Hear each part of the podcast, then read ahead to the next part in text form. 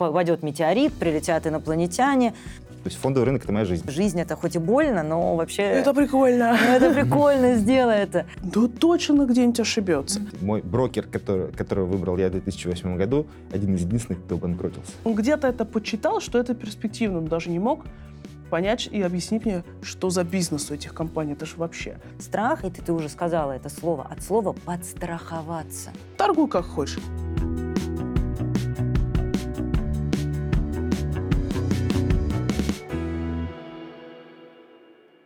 Привет, друзья! С вами подкаст «В голове инвестора» от «Открытия инвестиций». И с вами его ведущая Наталья Смирнова. Как всегда, с профессиональным психологом Юлией Дердо мы разбираем, что же в голове у инвестора, что с этим совсем делать. Обязательно подписывайтесь на наш подкаст, чтобы не пропустить следующие выпуски. Юля, привет! Привет. У нас сегодня тема злободневная для любого инвестора – это риск. И мы будем говорить про риск, как всегда, с новым подопытным. У нас сегодня инвестор Андрей. Я не могу держаться от этой фразы, но все-таки привет, Андрей. Привет, Наталья, Юлия. Э, я на фондовом рынке уже давно. Э, с 2007 года я начал свой путь как инвестора. Вовремя как прям перед самым кризисом, все как положено. Рискнул, прошел, прошел да, все эти огонь, воду и медные трубы на фондовом рынке. Попробовал, пропустил через себя много разных тактик, теорий, портфельного подхода, спекуляции. Плюс э, с 2008 года я официальный представитель открытия инвестиций в своем городе, город Вологда. То есть фондовый рынок — это моя жизнь. Слушай, ну вот прям с тобой про риск идеально говорить. Потому что когда человек начал инвестиции накануне такого масштабного глобального кризиса, как 2008, это прям топчик. С точки зрения риска, нам есть что с тобой обсудить. Кстати, друзья, я напоминаю, у нас в описании есть ссылочка на тест на склонность к риску. Пройдите этот тест, чтобы вы понимали, собственно, вы рискованный инвестор, не рискованный, берете на себя риск, не берите. Будет интересно, обязательно пройдите этот тест. Есть такая цитата я как любитель шампанского могу сказать, кто не рискует, тот не пьет шампанского. Я шампанское люблю, поэтому я инвестор достаточно рисковый, абсолютно вот прям во всех отношениях, но с разумом, естественно. Есть еще цитата моего любимого экономиста Питера Друкера, что у истоков каждого успешного предприятия стоит однажды принятое смелое решение. Могу сказать от себя. Я свой бизнес начала в августе, 26 августа 2008 года. Ровно накануне сентября это банкротство Lehman Brothers со всеми вытекающими. Я сделала ставку, что сейчас все свалится в тартарары, и я смогу сказать, ребятушки, а я сейчас вам скажу, что с этим делать. И бизнес пошел. Было тебе страшно? Э, страшно, скорее нет, это был азарт. Это был азарт «угадаю, не угадаю».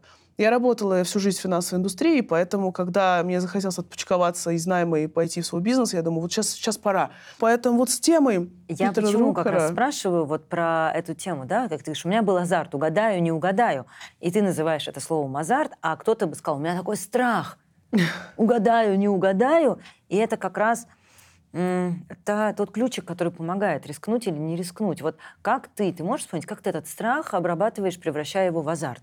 Это вопрос э, осознанного решения. Я же не просто вот так с бухты-барахты как-то проснулась да, и сказала, самое важное. так, я сейчас все пошлю в понятном направлении, на юг, и вот сейчас зарегистрирую юрлицо, вот сделаю вывеску финансовой консультации, и все ко мне стройными рядами пойдут. Э, я понимала, что может не пойти, поэтому я накопил себе заначку на 12 месяцев жизни, на случай, если не пойдет. Почему не на 6? Потому что я понимал, что идет кризис, причем в моей отрасли. Второе, я рассчитала бизнес-план у меня, я не с нуля начинала, у меня уже был какой-то скопленный социальный капитал и так далее. То есть я это все сделала очень... Идеальный пример, а, который, думаю, будем препарировать в течение всего сегодняшнего это подкаста. риск, я это буду возвращаться. Да, да, но риск, а, риск, он и должен быть подготовленный, только тогда он является оправданный. Тут я, наверное, возьму слово, да, и мы поговорим о том, что в целом риск — это некая деятельность человека или склонность поведения а, человека, которая направлена, а, обязательно на какую-то цель, и при этом там высока вероятность потерь жизни, здоровья, денег или неудачи. Все-таки риск — это вероятность, в первую очередь. Вероятность э, потерь либо частичных, либо полных. И есть, она с этой стороны нас... есть всегда. Да, конечно. И она есть всегда. Поэтому мне и хочется сказать с точки зрения психологии, что когда человек слышит риск, человек склонный к риску, человек, да, там, вот склонный там ставить что-то на кон, у нас сразу вообще вот слово риск, оно окрашено какими-то негативными качествами. Вот что такое риск? Ну, там, а Хотя, кстати, нет. Вот на Наташе сейчас можем, да, то есть Ну, просто каждый Наташа, я могу обратный пример 2008 года сказать, когда я начал э, свой бизнес в 2008 вот, э, я сделал неправильный выбор. То есть то я тоже подготавливался, э, искал эм, э, брокера, с которым я буду сотрудничать, и мой выбор был неправильный.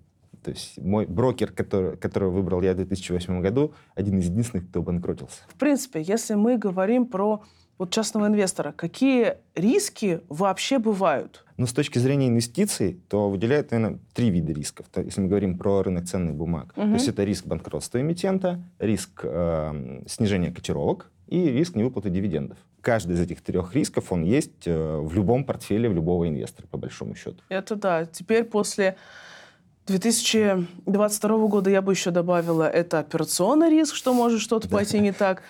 Это инфраструктурный риск, что что-то Тоже. может пойти не так, и где-то что-то открепиться и не, не прикрепиться более. Риск, связанный с, там, с законодательством. Это достаточно большое количество рисков, и я думаю, что еще психологический риск, потому что Безусловно, э, очень. риск, сори за это слово, психануть. Как это? да, Извините, сорваться, психанул. бросить все и, и так далее. История знает много таких случаев. Все-таки я хочу вернуться к тому, что риск у нас воспринимается как нечто, какая-то крайность. Да? Человек рискованный, он обычно а, наделяется такими качествами, как а, смелый, иногда даже безрассудный, подверженный там, эмоциям, сверхэмоциональный, вот такой вот он заряженный. А, но мне хочется показать обратную а, сторону того, что, друзья, все мы с вами а, абсолютно рискованные люди. И, и рискующие постоянно, потому что обратная стратегия риска – это абсолютное, полное, тотальное бездействие. Вот этот да, пресловутый выход из зоны комфорта. Открыть свой брокерский счет, да, выбрать себе этого брокера, а, пойти на свидание. Да, Это на еще тот любое. риск, да. Это еще тот. То есть любая деятельность, она абсолютно связана с риском. Нет ни одного действия, которое гарантировало бы нам тотальную, полную безопасность, ну, разве что это вот лежать на диване под одеялом. Все остальные действия, они связаны с риском, и нам, конечно, просто необходимо учиться с ним обращаться, и кому-то нужно учиться идти на риск, потому что без а, этого умения ну, вы просто, мы просто превращаемся в овощ, который ничего не делает, а кому-то нужно учиться себя останавливать, потому что действительно риск а, становится чрезмерный. И я думаю, что сегодня будем искать вот эту золотую середину. Это вопрос осознанности и знания себя. Да, Ну и плюс еще, я бы сказала, регулирование. Да, да, конечно. Потому что у нас, э, э, слава богу, регулятор наш, э, великий и могучий Центральный банк, Мгм. он так денно и ночно работает на тему защиты частных инвесторов. И могу сказать, что, э, во-первых, если ты даешь те или иные инвест-рекомендации индивидуальные, то ты должен прогонять клиента через инвестиционное профилирование, Мгм. чтобы понять, на какой риск человек готов пойти. Я напомню, что ссылочка на тест в описании, так что проходите тест и определяйте свой уровень риска. Потому что вот так вот просто взять, начать инвестировать и не понимать, на какой риск ты готов пойти, это так себе история. И еще у нас есть эм, другая тема. У нас есть разделение инвесторов на квал-инвесторов и не квал-инвесторов. И если ты не квал-инвестор, то либо ты имеешь доступ к определенным инструментам, к чуть более сложным инструментам, только если пройдешь тест на знание и понимание этого инструмента, а к Ну, определенным такая только защита если от ты... дурака. Абсолютно, full proof, абсолютно. А как ты относишься вообще к, к этой инициативе? Именно тому, что существует, э, именно те тесты, которые сделали. Ну, скажем Я считаю, так, это полумера. это лучше, чем ничего. Ну, да. Потому что, э, когда, например, человек до этого и знал только депозиты. Вот депозит и все, больше ничего кроме этого. Мгм. Ну, максимум еще недвижимость покупал, сдавал в аренду. И тут открывает брокерский счет и говорит, эй, и пальто не надо, я Д'Артаньян, все хорошо, я сейчас как накуплю и заработаю 500 годовых минимум. Ну, безусловно. Гарантированно, конечно. Спойлер, гарантированной доходности не бывает, но на всякий случай. Начинает смотреть кучу телеграм-каналов, каких-то супер-мега-аналитиков и думает, так, куплю вот это, вот это, вот это, вот это, вот это. Очень часто я до ведения тестирования для неквалифицированных инвесторов встречала в портфелях клиентах такую дичь. И самая главная дичь заключалась в том, что человек не мог мне объяснить, почему он эти компании купил. Он где-то это почитал, что это перспективно, но даже не мог понять и объяснить мне, что за бизнес у этих компаний. Это же вообще. Поэтому, когда особенно сложные инструменты требуют тестирования, это хотя бы маленький шажок, чтобы человек подумал, М. Ну, либо сказал, ой, да, ну, тест, лучше я тогда там УФЗ куплю.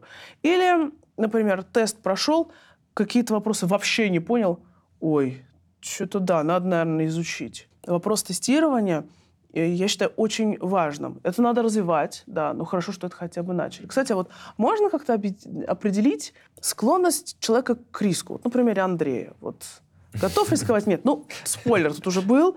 Я открывал Готов бизнес рисковать. в 2008 Андрей точно совершенно готов рисковать, и склонность к риску достаточно высокая, а, просто исходя из того, что он перечислил. Я открыл, я попробовал разные стратегии, я долго себя искал, он очень склонен к экспериментам, поэтому, исходя из его прошлого опыта, мы точно можем сказать, что скорее склонен рисковать, и опять же, исходя из его поведения здесь и сейчас. Смотри, он активно включается в дискуссию, задает вопросы. А, вопросы а, иногда даже не по теме, например, протесты или еще что такое, позволить себе выход за рамки, это склонность к риску, ведь наша эмоциональная реакция могла быть очень разная. Ну, ты, например, ответила, с удовольствием поддержала эту тему, а могла бы сказать, так, не по теме работаем. Так, мы отклонились. Переговорить. Нет, конечно. И это риск. И задача, скажем так, да, психологически зрелого и здорового человека – это остаться где-то в центре.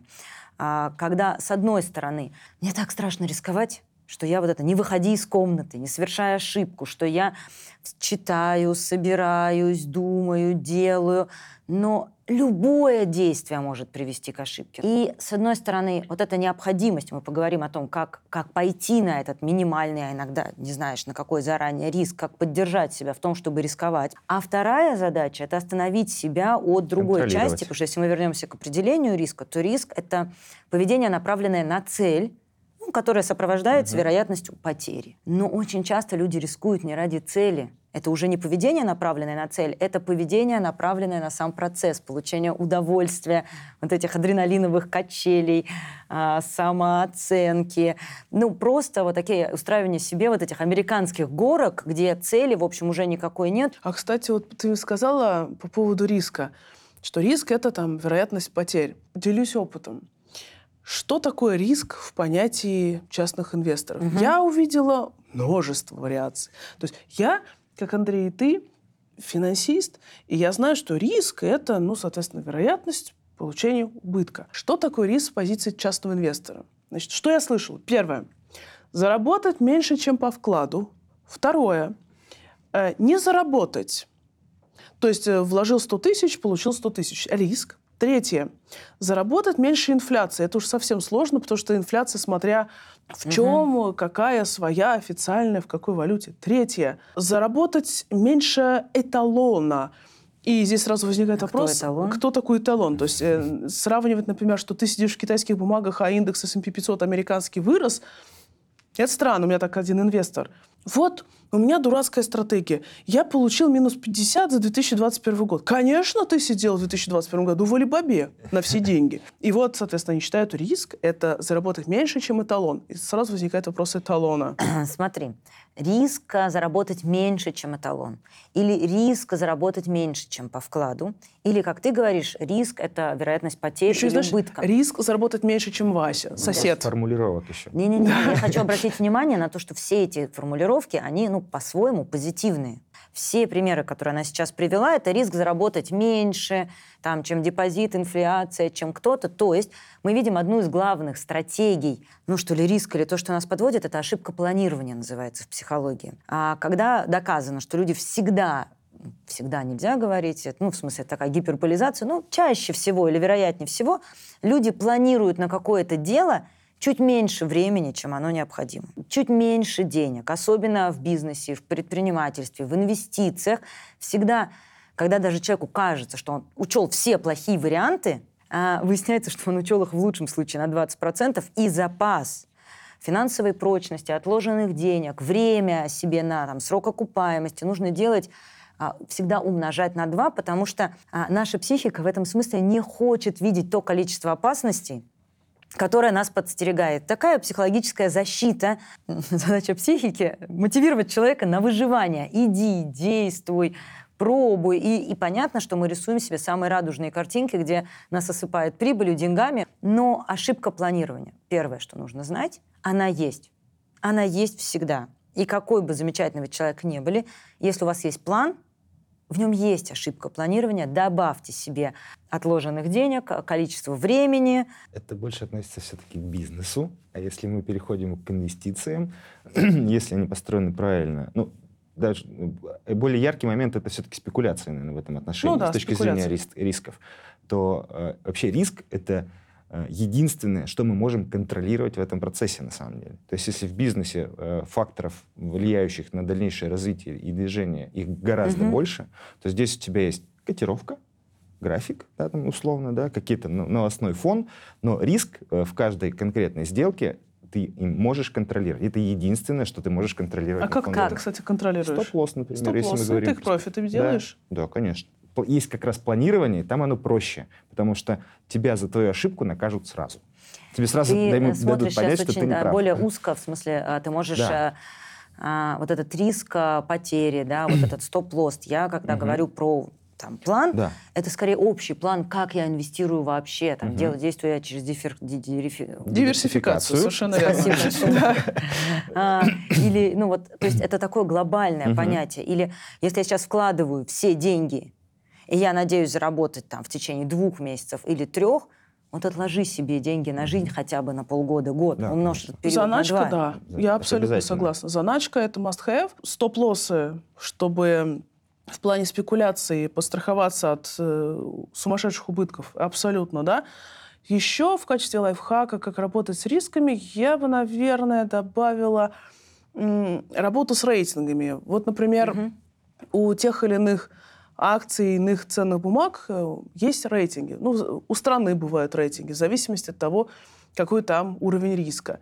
И, в частности, в мобильном приложении «Открытие инвестиций» вы можете ознакомиться с Э, тем, как аналитики оценивают разные страны, разные инструменты и так далее, разные компании. И это тоже позволит вам управлять вашим риском. Что еще может быть полезно? Диверсификация, да. Вот это вот... Э, я всегда за, я вот всеми фибрами души это поддерживаю, потому что когда человек пытается сделать ставку на что-то одно, ну, это угадайка. А ты вообще спекулянт? А, Плохое слово в нашей стране, но все-таки. Да, да. Раньше это, за это наказывали, а сейчас это уважаемые люди. Да, ты спекулянт. Да, я спекулянт, э, потому что скорость именно спекулятивной торговли мне подходит. Я каждый день у монитора. Но не каждый может себе это позволить. Но при этом у меня есть э, порядка пяти портфелей.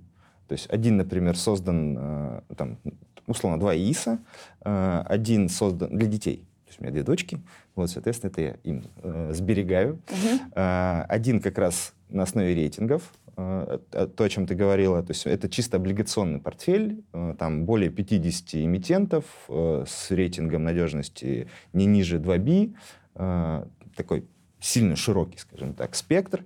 А второй как раз э, портфель сильно диверсифицированный по э, модели портфеля Эллириан. Э, он там и акции развивающихся рынков, и акции американских компаний, и commodities, то есть товарные рынки, э, и облигационные, то есть длинные, дальние, короткие. Ну, то есть диверсификация. да, да, конкретная диверсификация в конкретном портфеле. И эти портфели я стараюсь вообще от себя прятать. Э, ну как, лучший враг хорошего. Один раз создал, в принципе, план спланировал, да, то есть как, как ты должен им управлять, что ты должен с ним делать, и дальше руки прочь как бы Андрей, вот, исполняю то, что нужно. Демонстрирую сейчас идеальный баланс между тем, чтобы как раз начать рисковать, uh-huh. создать э, эти портфели, вложить туда живые деньги и как бы убрать uh-huh. и спрятать их от себя, а с другой стороны не перегнуть палку да, да. и не рисковать слишком много, потому что лучший враг хорошего. Нет, на самом деле вот абсолютно такая здравая стратегия. У меня есть э, портфель долгосрочный, вот максимально диверсифицированный.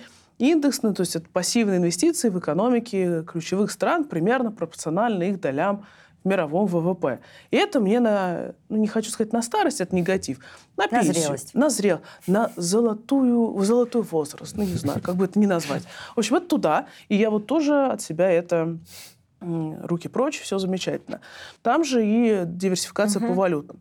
А если говорить про э, портфель, где у меня больше активности, где акции, облигации, то там стоп-лоссы, безусловно, там take-профиты, то есть э, когда я выхожу, безусловно, Раз в квартал я смотрю отчетность по компаниям и одновременно изменение рейтингов, чтобы держать руку на пульсе.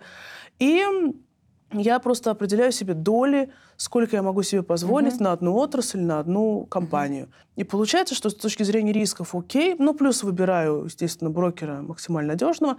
Для постраховки у меня их два, в зависимости от того, собственно, на каком конкретно рынке я работаю, чтобы минимизировать инфраструктурные риски.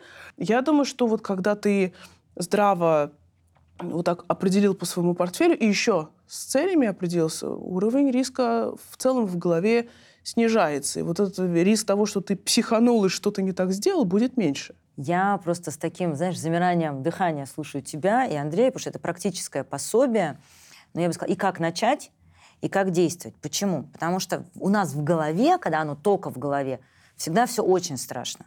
Вообще наш мозг, он такой, ну, правда, тревожное. Э, мы тревожное существо. Не выложишь на бумагу. Да, да, да, да, да. И это, это реально, ну, так психология работает. Пока страхи у меня в голове, а у нас просто количество нейронов, которые обсчитывают негативную информацию, больше, чем тех, которые обсчитывают позитивно. Потому что сначала мне нужно предвидеть, нафантазировать себе все опасности. Потому что если меня сожрут, то поесть, спариться, размножиться я уже не успею. Поэтому не сначала да. у нас в голове все самые страшные фантазии.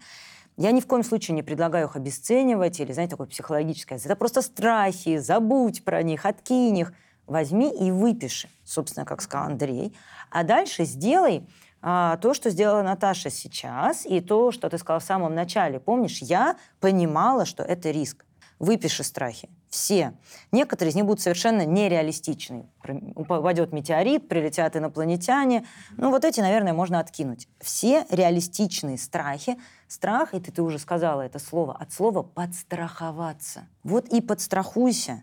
Вот и скажи, отлично, если я в течение там двух-трех лет не найду себе там, э, этот бизнес не пойдет э, или не будет прибыли, на что я буду жить? Если не получится вот это, что я буду делать? Мы понимаем, что никакого шампанского, даже не чтобы шампанского, яблока, хлеба, да просто жизни, жизни нету без риска, пока ты не выходишь из этой комнаты, столкнуться, готовый столкнуться с человеком, с опасностью, с любой погодой. Поэтому, а, обязательно рисковать, б, четко понимать, опираясь на свои страхи, как ты себя в этом месте подстрахуешь. Андрей, вот как ты из опыта и личного, и вот клиентского работаешь с людьми, которые приходят, понимаешь, что ставки по вкладам уже неинтересны. И говорят, я хочу начать инвестиции, а терять я не готов. Это проблема. Нет, но в любом случае, когда я начинаю работать с клиентом, а, который пришел ко мне недовольный банковским депозитом, а, первое, что нужно сделать, это провести риск профилирования. То есть, а готов ли он вообще в принципе к рискам? И, может быть, для него тот депозит, который не такой уж и большой, а, это единственный возможный вариант. Иначе как бы он вырвет себе все волосы на голове, там, искусает все локти. А дальше мы определяем вообще цели. То есть для чего ему это? Если это просто так, как бы, то это не работает. Когда определенные цели, определенный временной горизонт этого инвестирования, э, соответственно, мы уже можем построить какую-то стратегию. Юля, у меня вопрос к тебе. Вот Андрей сейчас очень сказал грамотно, как э, работать с клиентом, который там не готов терять. Угу. Ну вот вопрос. А если, например, приходит клиент, который, в принципе, может себе позволить волатильность, ну, то есть колебания цены. Например, перед нами человек 30 лет. И говорит, у меня миллион. Я не готов терять. А на самом деле это правильнее классифицировать как «а я не знаю, к чему готовиться», и может ли так получиться, что я не достигну своих целей. То есть если mm-hmm. этот риск, он в голове.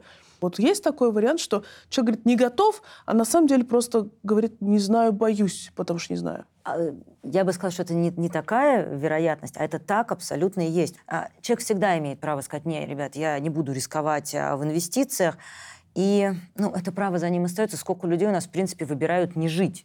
Да? И есть такое, да. И тут уже, ну, ну что, за ними не бегают толпы психологов и не говорят, слушай, жизнь это хоть и больно, но вообще... Это прикольно. Ну, это прикольно, сделай это.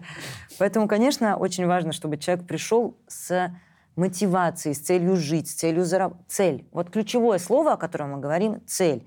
Дальше, как я уже сказала, конечно, пока это незнакомая территория, пока я сижу у себя в пещере, то все, что за ее пределами, мне кажется, сплошными саблезубыми тиграми, которые только и ждут, что я напойду, нападу. И очень важно выйти и посмотреть, что там есть солнце, там речка течет. еще. Цветочки. реальность в голове, она всегда страшнее реальности в жизни. Очень важно проверять. Когда я ничего не знаю, рисую самые страшные картинки. Когда я выхожу, я понимаю, что ну да, вот там этот и этот брокеры там не знаю, действительно оказались мошенниками. А вот эти и вот эти работают, и вот как я могу это проверять. Действительно, очень многие сейчас инвесторов э, вот это прошлое, что а вот в 90-е там вклады навернули Сгорели. неправильно, а это вот так. Я могу рассказать историю своей личной жизни. У меня бабушка, к сожалению, больше уже со мной нет, она была 25-го года рождения. Она сначала копила деньги только на вкладах, потом развал Союза, и она говорит, Наташ, надо что-то делать. Я говорю, ба, давай в доллары. Бабушка в доллары. Потом 98-й, она встречает это в долларах, ее капитал вырос за один день в три раза. Она сказала, угу. Куда теперь? Я говорю, ба, ты знаешь, есть тема, сейчас вот у нас фондовый рынок, давай попробуем. Она закупается там определенными акциями, сидит в них. И вот она, ее последняя инвестиция, но успешная, в 2017 году бабушка, уже понятно, сколько ей лет, 2017 год, по скайпу на минуточку, мне звонит и говорит, Наташ, слушай, я тут прочитала, что есть крипта. Бабушка. Господи, Я говорю, «Ба, какое восхищение. Тебе не страшно вообще вот туда? Она говорит, слушай, Наташ, ну твой вопрос сейчас звучит как кощунство. Я рождена в 25-м году.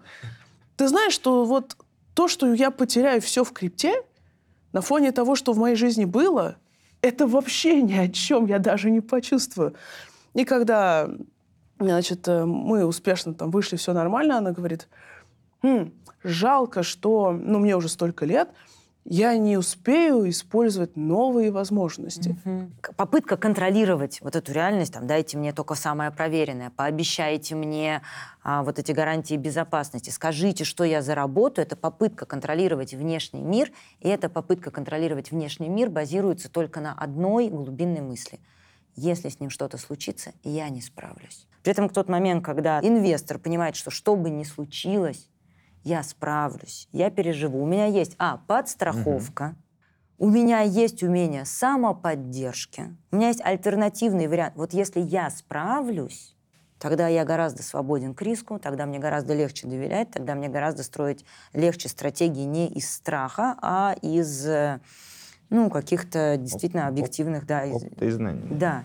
А как ты вот риск для себя определяешь? Вот, эм, что ты можешь пойти на риск? Ты можешь пойти, потому что ты знаешь, или ты Ага. еще у тебя какая-то подстраховка есть? Как ты вообще м, советовал бы поступить инвестору перед тем, как вот что-либо начинать Ну, делать? Вообще те новички, которые приходят, с кем я общаюсь, э, у которых, конечно же, есть страхи. Страхи, в первую очередь, от незнания, О, да. Мгм. то есть куда они всту- вступают. Я им помогаю понять, что, а, рынок даст возможность заработать всегда, торопиться в этом деле нет смысла. Нужно начинать с небольших сумм, чтобы как минимум понять э, отдачу твоего тела и какая у него будет реакция. То есть какие будут э, превалировать э, эмоции, страх, жадность. То есть что это будет? Как будешь реагировать на убытки, э, на, на прибыль? Понятно, что должен быть э, резерв, и, как, и э, должны быть, возможно, какие-то э, для, на начальном этапе более консервативные инвестиции, там, облигации, что-то подобное.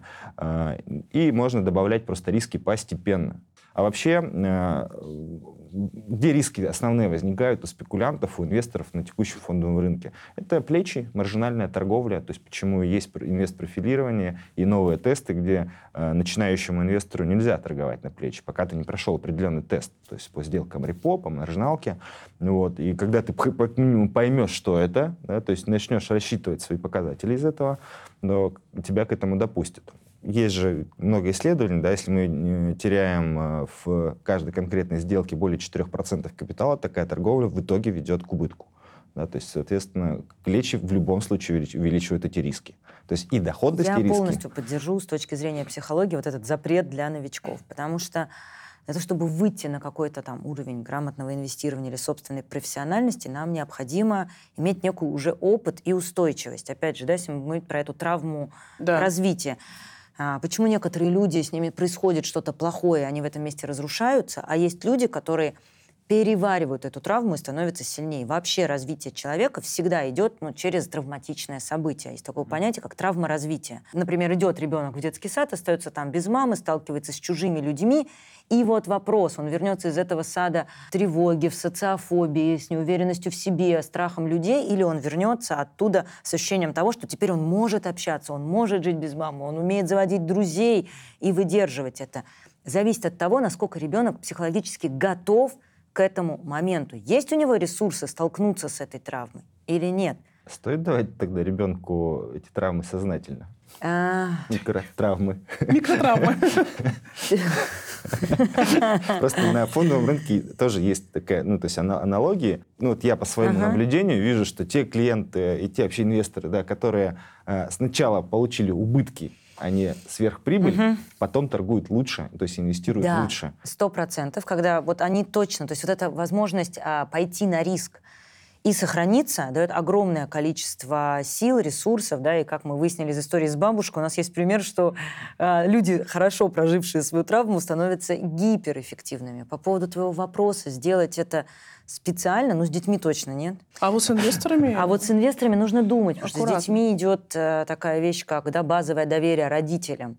И ребенок еще пока не поймет, что это мне было на пользу, но он точно поймет, что там мама и папа меня подвели. Как быть с инвесторами, которые это твои ученики, да, получается, или тех, кого ты консультируешь? А Ну, вот у меня есть идея, кстати. В терапевтических целях, да, значит, делается портфельчик, из, диверсифицированный максимально, и на небольшую часть инвестору, даже если ты понимаешь, что привет, сиди, я сам открою, торгуй как хочешь. Да точно где-нибудь ошибется. мгм. А вот база, ядро делается диверсифицированным. Кстати, друзья, насчет диверсификации напомню, да, что для диверсификации, особенно начинающим инвесторам, очень классно подходят инвестиционные фонды. Это, по сути, своей такой большой денежный мешок, где много-много акций или облигаций разных компаний и очень часто разных стран. И список этих фондов есть в мобильном приложении «Открытие инвестиции». А вот поиграть в песочнице, сделать там процентов 10. И чтобы, например, инвестор знал, ага, вот этой суммой я там пытаюсь там, торговать, тут купил, тут продал. Увидит, что не все сделки получаются прибыльными, и заодно сравнит. А вот если, например, просто инвестировать вот в широкий рынок, как это лучше, хуже, и заодно научится, он больше спекулянт, он больше инвестор, как, что, можно сразу двух зайцев убить. Смотри, мы сейчас все сосредоточились на том, как ну, замотивировать людей, по сути, рисковать, потому что понятно, что без риска ни жизни, ни денег, ни заработка, ни инвестиций. Как подстраховаться, как э, помочь себе пойти на риск, как посчитать, что этот риск того стоит. Но я предлагаю обсудить еще и другую категорию людей, которые... Эгегей, сгорел сарай, гори и хата. Да, Д'Артаньяны. Да, Д'Артаньяны, а ведь их очень много.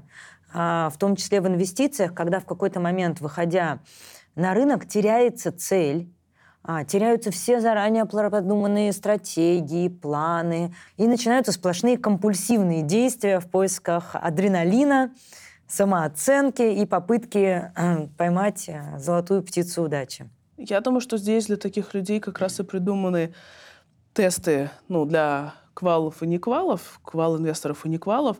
И есть эм, ну, в адекватных финансовых компаниях адекватные финансовые консультанты, которые скажут, ну, вот как мы сегодня говорили, а заначка у тебя есть на непредвиденные расходы? В идеале еще, а жизнь у тебя застрахована, а машина застрахована, имущество застраховано, чтобы, если все это пойдет прахом, у тебя жизнь не, не ухудшилась. И дальше это выравнивает, это, наверное, микс психотерапевта и финансового консультанта, чем я правильно- работаю постоянно. То есть среди клиентов такие бывают. О, да. Конечно. И тут так рука-лицо. Зачастую, зачастую это просто клиенты не э, брокеров инвестиционных компаний, а скорее это Форекс, это крипта, где вас- большая волатильность, где много э, классных историй успеха, там, грубо говоря, из князей в грязи, да, э, и наоборот. История про Золушку. Да, да, История про Золушку. То есть э, они обычно туда идут. То есть, ну, это потому что импульсивное решение, это действительно азарт, который, ну, тяжело контролировать самому, то есть все равно нужна э, помощь извне, на мой взгляд. Опять же, да, финансовый консультант может быть в этом помощником, но есть и технические способы ограничить себя от э, подобных вещей. Э, например, на, на торговый терминал, если ты в нем торгуешь, можно поставить специальные программы, которые ограничивают количество сделок, размер просадки, она просто врубает терминал, вот, и ты до следующего дня зайти не можешь. Но надо себе дать оценку, что ты действительно вот, такой. Да, и мы приходим именно к тому, что, к сожалению, без осознанности никуда. Что самое главное, это прям понимать про себя. Я такая, да. я к этому склонна. Возможно, иметь такой опыт уже на каких-то других суммах, э, в тренировочных программах и понимать, что вот это я, и я так себя могу вести, а дальше, опять же, использовать способы подстраховки. Нет, друзья, действительно так и есть. Подводя итог нашей беседы, самое главное, вот соглашусь, абсолютная четкая осознанность. Осознанность вашей склонности к риску, осознанность целей, ради чего вообще все это начинаете делать. И дальше по пунктам, которые мы обсуждали. Заначка, страховка всех ваших рисков, имеется в виду жизнь, здоровье, имущество mm-hmm. и так далее, ответственность. Инвестируйте в свое образование, получается, и будет нормально получаться. Потому что когда для вас инвестиции — это поиграть, а не достигнуть цели, это не взрослый подход, это одна тема. Но мы с вами взрослые люди, и поэтому очень хочется, чтобы вы к инвестициям относились именно со всей серьезностью, с пониманием, что это для вас. А я напомню, что с вами был подкаст «В голове инвестора», его ведущая Наталья Смирнова с профессиональным психологом Юлией Дердо и не менее профессиональным инвестором Андреем. Спасибо. Я напомню, что после этого выпуска вам остается сделать только первый шаг, если вы его еще, что называется, не сделали. Вы можете скачать по ссылочке в описании мобильного приложения «Открытие инвестиции» и начать так, как мы сегодня обсуждали, то есть вот пунктам. И первый пункт, друзья, это пройти тест на склонность к риску. Он тоже в описании к этому выпуску. И только тогда с осознанностью в голове у инвестора вы начнете свой путь к вашим финансовым целям. Подписывайтесь на наш подкаст – чтобы не пропустить следующие полезные выпуски. thank you